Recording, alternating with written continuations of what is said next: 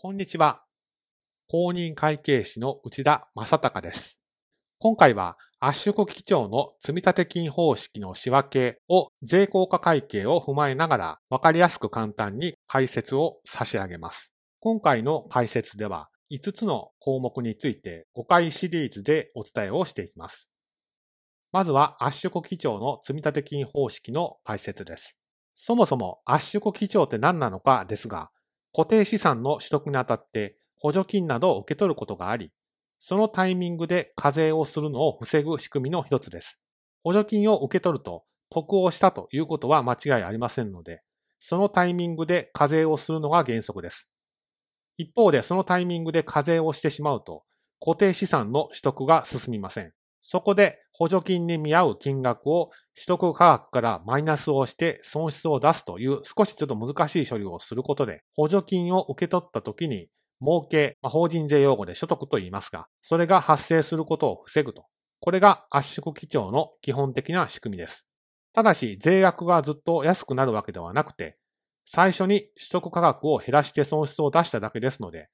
小さくなった取得価格をベースに計算される原価償却費は少なくなっていきます。つまり、その減らした分だけ原価償却費も少なくなりますので、まちょっと難しい話はありますが、結果的に後から儲けが発生して、課税が取り戻されていくという流れとなります。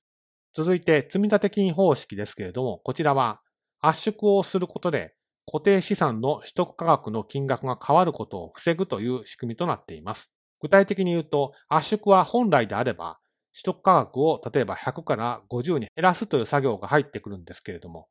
積立金方式の場合は、それをすることなく、圧縮積立金という項目を積み立てて、法人税の申告書、こちら別表と言いますけれども、その別表で所得を調整するという仕組みを行います。この圧縮積立金を積み立てたタイミングで、圧縮積立金認定損という損金、まあ、費用のようなものですけれども、別表上で立てて、取り崩すタイミングで益金、収益のようなものですが、それを立てることで、課税を最初のタイミングから後ろに繰り延べるという調整を行います。このようにすることで、固定資産の取得価格を減らすことなく、課税の後ろへの繰り延べも実現できているという結果が得られています。第1章はここまでです。